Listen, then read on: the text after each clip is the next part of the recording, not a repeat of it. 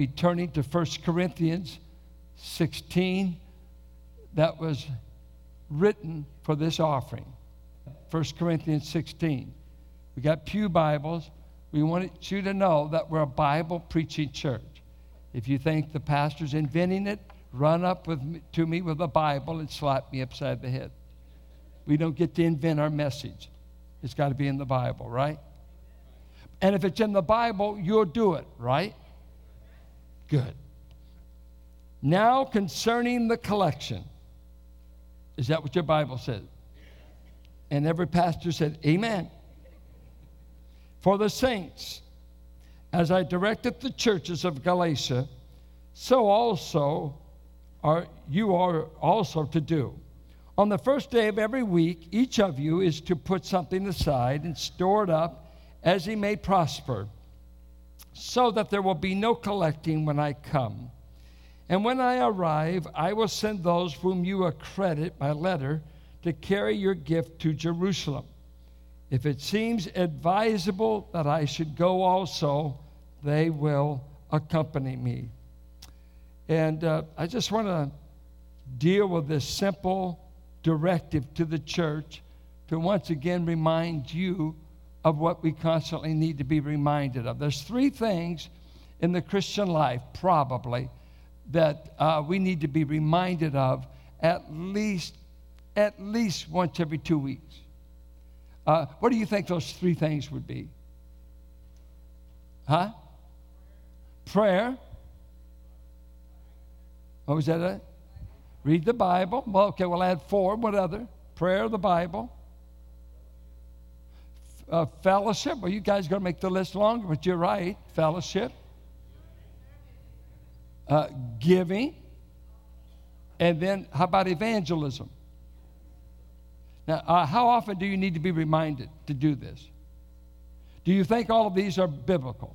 Fellowship, giving, prayer, the Bible. What other one do we? So they added another one. So you didn't even say it. Serving. Now, and let me say something to you about reminders. I love what 2 Peter. I think Tim brought this up when us men were talking this. Look at 2 Peter 1:12. And notice what it says. Then we'll get into this. Verse 12. Therefore, I intend always to remind you of these qualities, though you know them and are established in the truth that you have. I want to keep reminding you of what I think you already know. Isn't that interesting? Now, let me tell you, having lived low these many years, having raised the daughters that are singing, and trying to survive the grandchildren, you know what one of the biggest tasks, one of the biggest monotonous tasks of being a parent is? It is the task of reminding. Did you brush your teeth? How many times were we ever told that? Did you empty the trash? Did you tie your shoes? How many times do you have to keep telling the person to do it? What you do, you keep telling the child to do it. This is what you're hoping for. You're hoping that it becomes a habit in their life that they do instinctively, right? How many of you ever learned to drive a stick shift? Do you remember those first experiences? I broke in on a 56 Ford pickup. And man, it's a wonder I didn't put the whole family into whiplash. I mean, but because, getting that clutch and that gear shifting, I think I like driving 5-stick. I like 5. We got a little Focus we drive now. And 5, it's good. You just feel like you're an Indy 5, right? Yeah, boom, boom. But I remember when just doing the clutch, you do it enough, you instinctively drive stick shift. You just know. And you're trying to tell your kid how to do it. Well, you just wait till it grabs. You see, you got it, and it stalls out. Come on, it's not that hard, Dumbo. I know how. And pretty soon you just keep doing it, and what's a trial and a test, it becomes a part of you. Now, the test of mature believers is they need to be reminded of doing fewer things all the time. Because according to 1 Timothy 4:7, you discipline yourself to be godly. The godly man becomes known by the habits of his life. A godly man is not occasionally spiritual. The godly man doesn't occasionally do some right things. It becomes fixed patterns in his life. He's exercised himself, disciplined himself. And so when I come to the matter of giving to those who are mature in Christ, why bother me with something that's already a part of my life? Well, what's unique when you're pastoring is we constantly keep getting new people. And some of you have come from churches where you've been spoiled brats. You never learned to support the church because your pastor's afraid to tell you. Well, I'm here not afraid because I've got Bible. And you need to grow up. And so I'm going to teach you, as I would teach a child, to do a godly discipline and a godly habit. Let's say this economic thing. I was talking to an African-American pastor in the Berkeley, Oakland area recently, and telling me of how many of their churches have folded during this economic crisis. Many of the churches said they folded. They just went under. A school that I used to be affiliated with, because I was in another school, Bethany, in Santa Cruz, 95 years, just closed its doors. I mean, this is the Assembly of God school. Been there, and guess what? They closed it lack of money, lack of whatever, lack of resources, and they folded. Now, God's work depends on God's people. And if we do God's work, God's way, we shouldn't lack supply, right? Okay? So let's take the journey here and pardon the reminders. You know, let me give you some just, do any of you ever forget appointments? Kaiser, I've got two reminders on my desk at home, and I get a little irritated. And I've got a dentist that his secretary calls always 2 days before the appointment. She's like, I call her like a mother.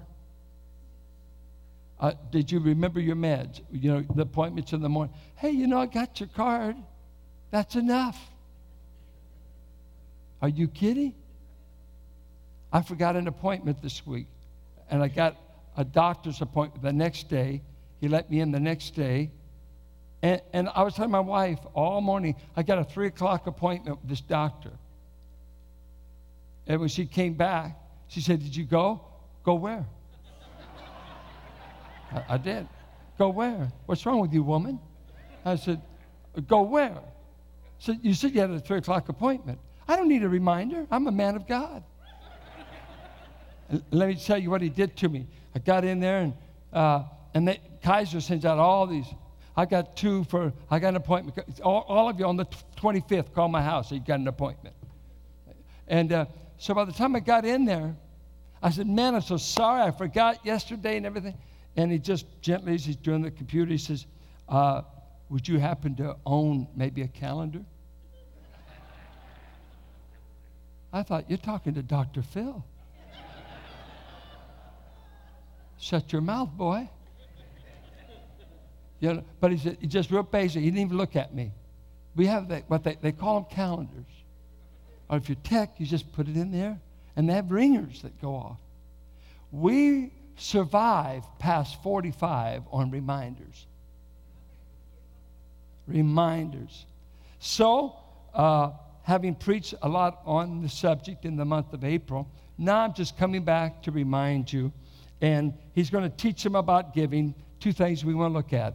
The purpose for our giving, three things we'll mention. Support the needy, support the leadership, support the mission of the church. Those are the three things we'll just look at under purpose. There's many more. do that. Then we'll look at just basic principles, 5 principles on giving that he gives us. 5 of them. If you remember P, you'll have it. The place to be giving, the period or the time to be giving, your plan for giving, the participants in the giving, and the proportion in giving. We'll get that and we'll develop it as we go along. What's the purpose for our giving? He says, the collection for the saints. I directed the churches of Galatia, so you also are to do. And what is he doing? Acts 11 talks about a famine that had hit Jerusalem. Many of the Jewish Christians were fired from their jobs, were put out of their families. They were being persecuted economically for joining this sect called Christianity. So they were in great need. Also, Agabus warned about the famine that was coming on Palestine. Whatever, the Jewish church was in great economic need. And as Paul is going west and taking the gospel, he said, what a golden opportunity to show our beloved Jewish brethren that we love them, that we're one in the gospel, that we're one in the family of God. They sent out their missionaries. They sent out, boy, when you read Acts 2, Acts 4, you read there, Barnabas took and sold his property, laid the money at the apostles' feet. The Jerusalem church might have divested itself of so much of its assets to supply all gospel needs. Now they're in need. And so he says, let's remember, I'm taking an offering for poor saints back in Jerusalem. Help them. And you see this in 2 Corinthians, Galatians. He is campaigning, let's help our brothers and sisters. And you must know we've got needy brothers and sisters all over this globe. We are doing a meager amount in missions right now because we in this crisis, we weren't meeting our own needs. We're at 4%. We give 4% of our money to missions. We ought to be minimally 10%. But you got to, first of all, get in the black for your own home operations, right? You can't give what you don't have. And so he's saying, remember, I've been promoting this offering. What is it for? A bunch of needy saints, needy people, missionaries. Their kids actually need clothes. You know what? The last few years, we because of our own economic straits, we used to, every November, we would double pay all of our missionaries. We'd pay them double. We'd pay them not only for November support, but then we'd double whatever they were getting so that they could make a Christmas for their family. I wonder if God would be interested in doing that. Waste of money. No, it's not. If it was for you, it wouldn't be a waste. They like to buy their kids something. So we doubled it. We started years ago. I just found out we've dropped it the last 2 years because we didn't have the money. We didn't have the money. I hope to God we do it this November. God's people are always economically in need. I've often told you the story of John Walford when he told us in a class once, when I get to heaven, I want to ask God why he tied so much ministry to money. Why? We've got men willing to preach the gospel to the four corners of the earth. And sometimes missionaries spend 3 years on duty trying to raise their support. My lands, why don't we just get them over there? We don't need them on the road in America for 3 years, but when you can't raise the support, you stay here till you raise it. We had a missionary to Bangladesh that stood on our platform. I said, Bill, why aren't you back in Bangladesh? He said, because I don't have $10,000 to buy 6 tickets for my family to get there. We were in an economic crisis. We laid out the Bible that morning, and we raised about $12,000. He bought the tickets. He went back to Bangladesh. We want to be about helping people. You may not have any needs, but there's a lot of God's people are very needy. We want to be partners to help them. 2, he says in Scripture, it's right to support leaders as they do ministry. 1 Corinthians 9 says that. Galatians 6:6 says that. 1 Timothy 5:17 Treat with double honor he who preaches and teaches the word. That's why I always wanted to be the preacher. Double honor. And that doesn't mean two pats. Good boy. Because he compares it to taking care of the ox. So be good to your ox. I had a church that called me one time. They said, we don't know whether to give the pastor a raise or not.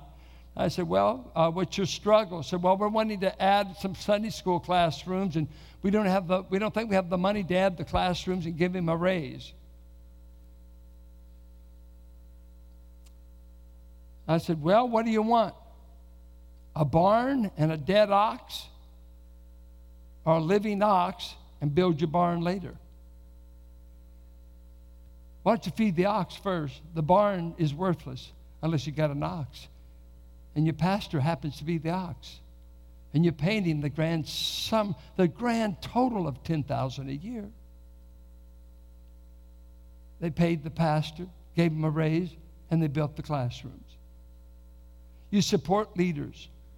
You see, I don't want you to know this. I really don't want the board to know. I signed up to preach for nothing. I signed up when I was 15. There were no Valley Bible boards when I started. I had to say, yes, I'll preach for nothing. And I just don't want the board to take me literal on that.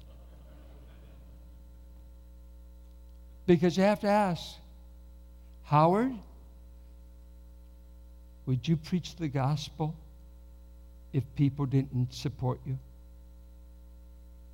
You bet your life.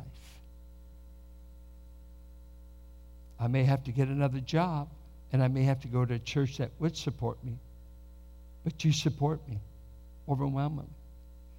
What the board needs to know is I've preached in this church for a lot less. I don't want them to grab that either, because they could arrange it any moment. I preached the first 5 years in this church without a salary. Just a love offering, whatever it was. And when I had extra bills and extra needs, I prayed more that week. I had a great prayer life in those days. Because that Sunday morning offering meant whether I was going to pay the rent, clothe my girls, or pay tuition for my girls. And guess what? The weeks I prayed the most, God gave me just enough money to make it. I got bored when I went on a salary because I knew every week what I got. The other way, I never knew. Boy, it was exciting. It was really exciting. The preacher, the leader, the teacher has to be willing to do it for nothing if he's signed up at the cross and not with a board. No board sets my salary ultimately. I said yes to the cross, not to the terms and conditions of some church board. I will preach Almighty God till I die, not based on whether you pay me or not. And I'm treated well. You're not hearing a martyr here. But that was my pledge to the Lord. Everything since then has gone up. But on the other hand, the test of the church is, what are you willing to pay them? Are you willing to keep them broke in Jesus' name? Or are you willing to let them prosper? The more you give them, the more their kids will grow up not thinking that they treated me bad while they were treated good. No, the church is told, take care of those. We've got pastors. We said, a lot of churches don't have paid youth pastors. We do. We think it's worth it. Not everybody's got a children's program. I think it's Susie back here does our home Bible study. We never paid her a dime. She does it because she loves the cause. Got a lot. We don't have a janitor in this church. We've had a Bob Kennedy and some others do some part bits and pieces. We're 2 acres under roof on this campus, and we don't have a full-time janitor.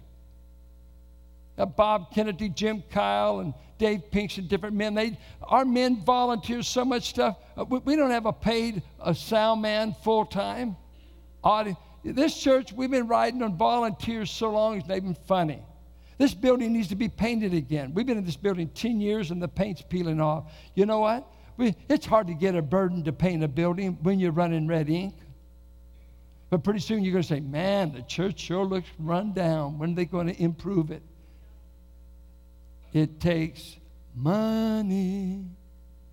And I'm not talking to honey. It just takes, you got to have the surplus.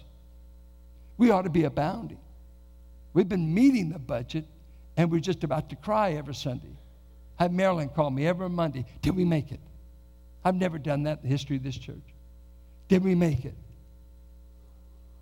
See, support. Then he said you ought to support the mission of the church. If you don't believe in what this church wants to do, you're in the wrong church. You need to find a church that doesn't take offerings. Find a church that agrees with everything you do. But you couldn't even marry a woman that agrees with you on everything. Sometimes folks want the church to agree with everything. Well, I don't agree with you. Well, good. Do you agree with the woman you sleep with? Well, never thought about it. Well, you better when she's getting ready to kill you. Yeah, you don't have to agree. Do you believe supporting missionaries right? Do you believe helping kids is right? Do you believe preaching the gospel is right? Well, you don't preach the gospel. Boy, I'd get another church right now, and I'll give you money for a bus ticket. If you don't think the gospel's preached here, get in a gospel preaching church. And get in one that you can't run. You'll ruin it. Get in one you can submit to. If you can't submit, you won't ever go up. Oh, the luxury of getting to be out there in the pew and not have to bear the responsibility for the decision. Say, just right, I don't agree. I think they went over a cliff, but I'm submitting. Well, you ought to be the guys over here that make the decision. Yeah, I think we are going over the cliff, and I got to tell the whole church we blew it. You don't know what I'm talking about, do you? Never let anything. Leaders become responsible, and you ought to take care of God's children and be accountable. If you think that's lightweight, we'll let you join the team. It's the weightiest thing I'll ever answer for, more than how I raised my daughters, is how I treat you. He will ask me, how did you take care of my children? I look forward to the day, but I also tremble. 5 things he says about how we should give. Notice what he says. The period we should give. On the first day of every week, each one of you is to put something aside and store it up as he may prosper, so that there will be no collecting when I come. This is interesting. It's a strong argument that the saints met on the first day and not the Sabbath. We are not Sabbath keepers. We see the Sabbath was given to Israel. I'm not under Sabbath rules. Christ was raised from the dead on the first day of the week. The church began to meet on the first day. So every first day of the week, there was a time they collected offerings. And so there was a specific time that they could expect offerings to be collected. Second thing, the place where they were to do their giving. The place was the local church where they went. When you come together, be prepared to do that. And so he says, when you do this, the first of every week, be prepared to give. So that's kind of a cycle for believers. Every 7 days, God said, be prepared to offer a gift to support the mission of the church, the leadership of the church, the needy that the church is trying to reach. First day of every week, he said, do that. The place, your local church. And he said something interesting here. Be prepared to give. He said, you should set aside a sum of money. It's interesting, the interpretation. There's 2 leading interpretations on this. A guy like Charles Ryrie said, and I used to hear him say it, that everybody ought to keep a home treasury chest where they collect money for special needs, so that the setting money aside was seen as your home savings for special needs. And many had that view. The newer view, and maybe been around longer, all the way back to Justin Martyr, 2nd century, is that all the giving at temples in the pagan world, the treasury chest for all the giving was at the place where they worshiped. It was a place where it was guarded. And so what he's really saying is, you during the week ought to be setting money aside. They were paid every day. They got their wages daily in biblical times, not once a week. So as you get your pay at the end of the day, set aside that portion that you want to honor the Lord with. Set it aside. And on the first day of the week, entrust it to the church treasury, as it were. But be setting it aside. You come to church and you're not caught off guard. All week you're thinking about what you'll put aside in the Lord's work on the first day of the week. So he said, as you prosper and as you're giving, you should set aside a sum of money. And so if you were being paid daily, the money can get away from you. Say, hey, I received so much. I want to set aside this portion. Let's say if you're a strict tither, the 10%, I'm setting this aside for the Lord's work. I'm setting this aside for the Lord's work. Then you come to the Lord's day. There it is. And it's not a big crisis on Sunday. And it's not the scrambling you see in the pews sometimes. Oh, they're taking an offering. Do they do that here? Yeah, we do. For 40 years. What's new? What's your problem? Well, I feel nervous. Well, if you're not obedient, you should. I had a man just tell me recently, he said, you know what? My wife doesn't really feel comfortable at Valley. And I said, well, I can understand that. He said, she's not a believer, and she doesn't feel comfortable. And I said, well, I can understand that. He said, I think she comes under conviction. I said, isn't that wonderful? Should someone going to hell not be convicted in church? Shouldn't they? My wife and I pray for it. We grew up with conviction. The Spirit of God could talk to you in church and show you your need of Christ, right? So, be prepared. Think of the place. Think of the period. Once a week at your local church, as you've laid aside, you've prepared this money. And then he said, notice who all was to be in the offering. On the first day of every week, let those who are wealthy give, which would be all of you, because you make more than $1,500 a year, and you don't have houses with dirt floors, and most of you own a car, so you are the wealthy on a world standard, but you're a poor boy here. But each of you is to put something aside and store it up. You know what? Isn't it amazing that Jesus didn't refund the widow's mite? Why didn't he just say, he saw it, it fell in there, and he knew, Luke records it, he knew it was all she had. Now that's omniscience. I don't think she told him, that's all I've got. Jesus knew. And he could have just said, oh no, and reach into the treasury and pull out an extra $20 to give her, to feed her that day. That seems more humanitarian to me than just saying, and we receive it. But Jesus did it. Here's another one. Elijah gets caught in a famine, and he goes down to a widow's house in Zarephath, and he sees her, and she's collecting sticks, and he said, dear lady, he said, I'm hungry. Would you please fix me a meal? She said, well, you must not be aware. There's a famine in the land. Yeah. And I just gathered enough sticks to fix my boy and I something to eat, and then we're going to die. He said, well, before you do that, fix me something. Just grab your heart. Does this seem compassionate?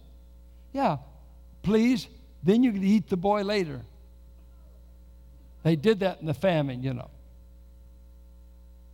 He said, you just go and you fix me something. How dare him say that? God told him to tell her that.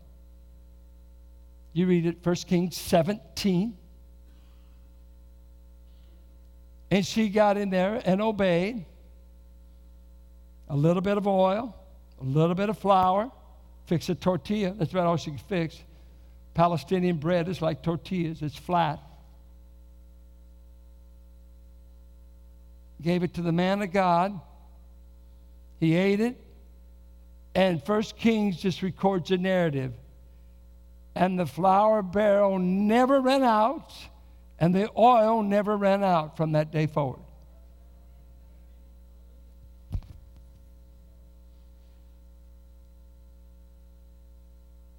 What is God saying?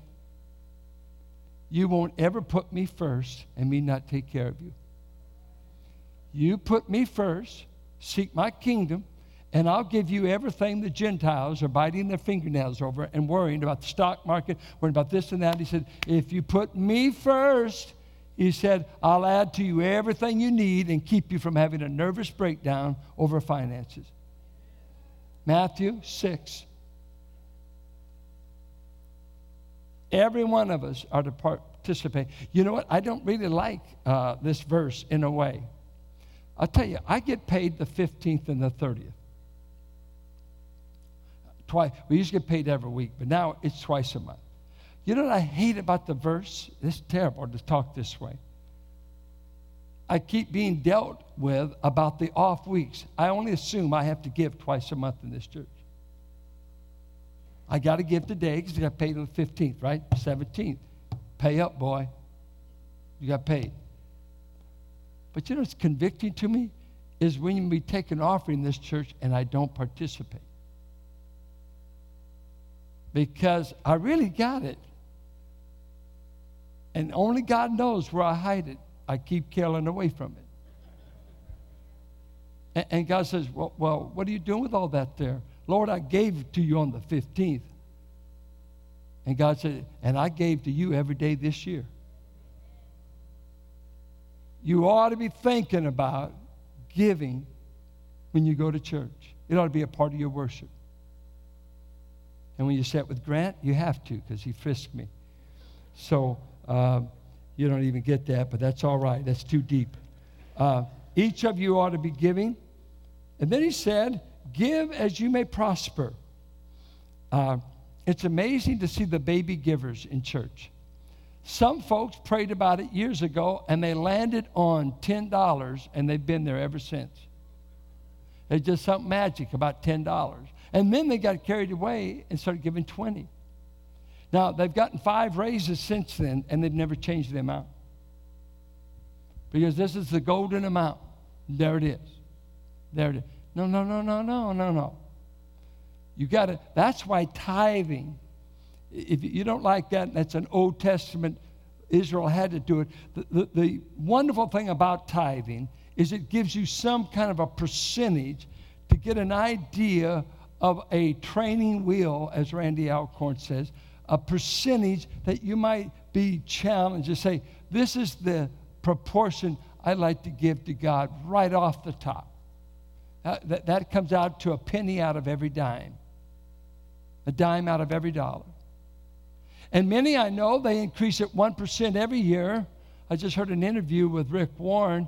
He says he now gives 90% away and keeps 10. Still a multimillionaire. I'm wanting you folks to do me this way. That W.A. Criswell, when he pastored First Baptist in Dallas, one Sunday morning, presented every payday check they'd ever given him for 45 years. He paid the church back all on one Sunday morning. He said, you know, God has blessed me, and I never did preach for money. I needed it, but I'd like to give First Baptist back all of the paychecks you've given me.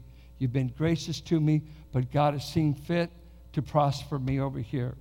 Well, when H.L. Hunt goes to your church, and when other people go there, and, you know, they teach you how to invest in oil, and you're a multimillionaire.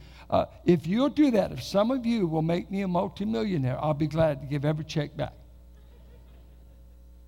That's true. Because you just need the money to pay the rent.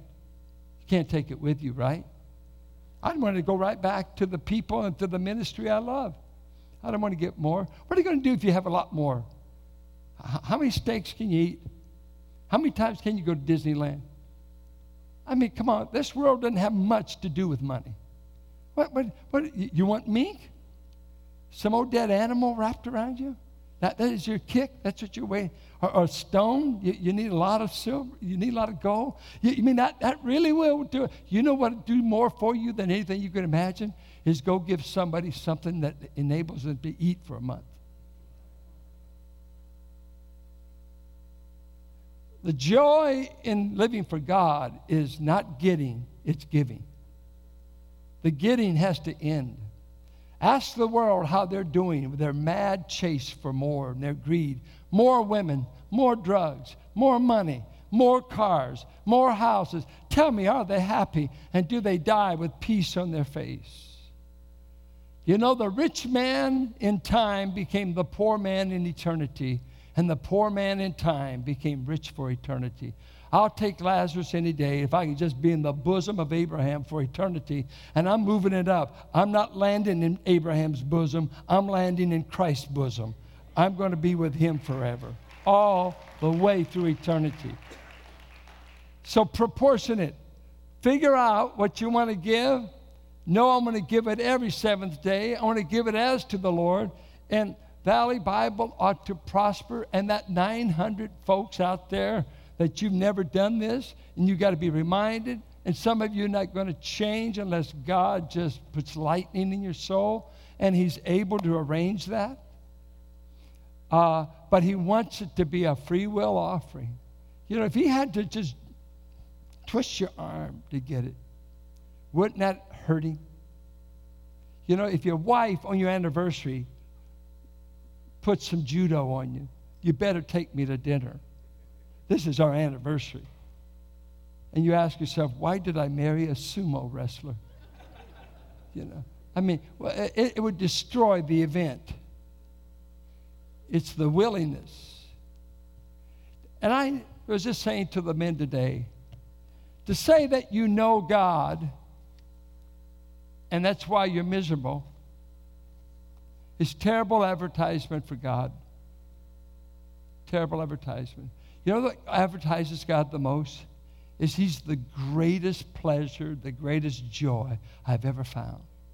I can't get enough of him. I can't do enough for him. I can't be with him enough. I can't be with his people enough. I can't sing about him enough. I can't pray enough. How come not enough? Because he's everything I want and more. And when you taste of him, you don't want less. You want more. I can recommend him. He's not a strain. He's not like the boy that told his mother, said, Mom, give me one reason why I ought to go to church. She said, because you're the pastor.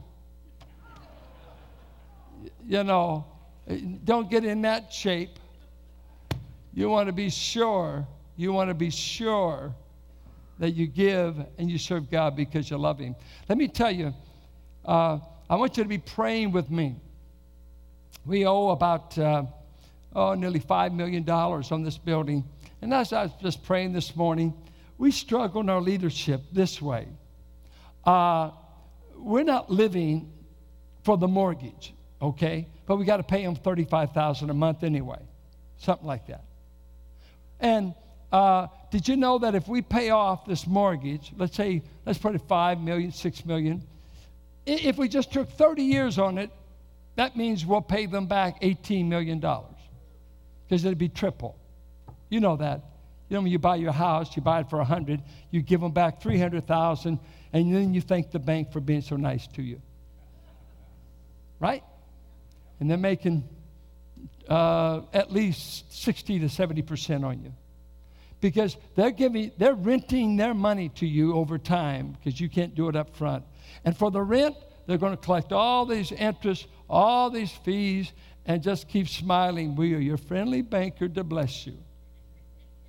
No, we need banks, but they're not there to bless. They're there to prosper. And we've had a great bank situation in our loan. But I ask myself this. I do this because I look at what we're doing in missions. God, how much of our money do you want to go to interest until we pay off this building? that if we give them $35,000 a month, how much of that is interest, Tim? 60% a month goes to the bank to build another story on the bank, and maybe 1/3 of it goes to principal. Is that about right? Okay, and we get to do this for 30 to 40 years. I'm thinking, God, is that your heart? You know, and then I get these letters from Katie over here. She goes to India. The girl's crazy. She's raising these young children. She's got a master's from a top school, married a handsome man, and she's over there making trips to India to rescue women and teach them how to do a trade so they won't be sold as sex trade women or be treated as nothing in a culture that has no value on women way down in certain parts of the country. Why waste your life trying to rescue women? Think of what if we could redeem all that interest money and say, God, I want my money to go meet the needs of people. I want my money to go in evangelism. I want my money to go into youth outreach. Do you think God's big enough to make us pay off a mortgage? Not that we're living for it, but I hate wasting all that interest just to get a building, because this is going to pass away. One little boy or one little girl reached for Jesus Christ won't pass away. I'm not wasting my money. The best money I invested today is what I put in the offering. That's the best investment I'll make all week. The rest of the week could be just groceries, gas for the car, and telling Carolyn she doesn't need it. I always pick on her because I got an easily affordable woman. The old blues song says, I want to marry me a woman. I want to get me a woman I could easily afford. And I got that in my wife. You know why? I slap her hands and say, I already gave in the offering. She said, you know, I work too. I know, but I want to manage it. I want to give it. Honey, let me be the Holy Spirit in this marriage. We can't both be giving. That would grieve God. Says, you stingy brat. I'll give to whatever I want. And it's my paycheck. But honey, I know how to manage it better than you. How could we close the service on that? Pray for my wife. She'll be in the second service. I'll say none of these things. I won't. No way. I just vent my soul in the first service. That's why it's so quiet. They're going to come and sing the mercy seat. And let me tell you this. When you give, you are not making payments on eternal life. I'm not paying a debt off. I'm not in debt to God. Grace incurs no debts. What I got is free. But I'm giving to say thank you, thank you, thank you. I'll never forget what you did for me at the cross.